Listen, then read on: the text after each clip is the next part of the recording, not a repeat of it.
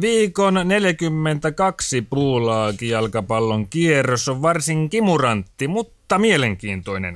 Kohteet 5 ja 8 näyttävät varsin solvilta, mutta muissa kohteissa riittäkin puulakin jalkapallon ystäville puntaroitavaa. Kohteessa yksi ovat vastakkain FC Parturit ja rakentajien IF.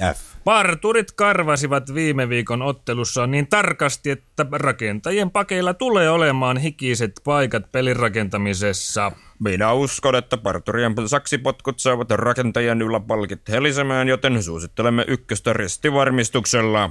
Tämän kierroksen hankalin kohde lienee kohde kuusi, juristien pallojalat, räätälien haka. Viimeksihän juristit voittivat tuomaripelillä, mutta nyt kun räätelit pääsevät vieraskentälle ottamaan juristeista mittaa, heidän yhteispelinsä on varmasti saumatonta. Räätäliön ratkaisu voisi olla se, että he laittavat päällystäkin juristien huippupuolustaja pykäläinen et pykäläiselle, joten suosittelemme ykköstä ristivarmistuksella. Puulaaki jalkapallon kierroksen 42, kohde 7 lienee kohde 7.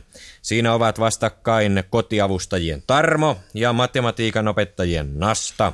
Viime kierroksella kotiavustajien peli tyssäsi vaippatehtaan varman liberon läpäisemättömään alapään suojaukseen. Matematiikan opettajien pääpeli on siksi nopeaa ja tarkka, että maalinalkaisten kotiavustajien syöttöpelillä on vaikeuksia rikkaa matematiikan opettajien millimetrin tarkkoja kuvioita. Jos matematiikan opettajat eivät sorru kaavamaiseen peliin, jos he pystyvät koordinoimaan joukkonsa, niin matematiikan opettajat eivät tule jakamaan pisteitä, joten suosittelemme ykköstä ristivarmistuksella. Muista kohteista mainittakoon, että Divarisarjasta puulaakisarjaan pudonneen Real Antikvariaattimyyjien vaihtopenkillä on käynyt aikamoinen vilinä.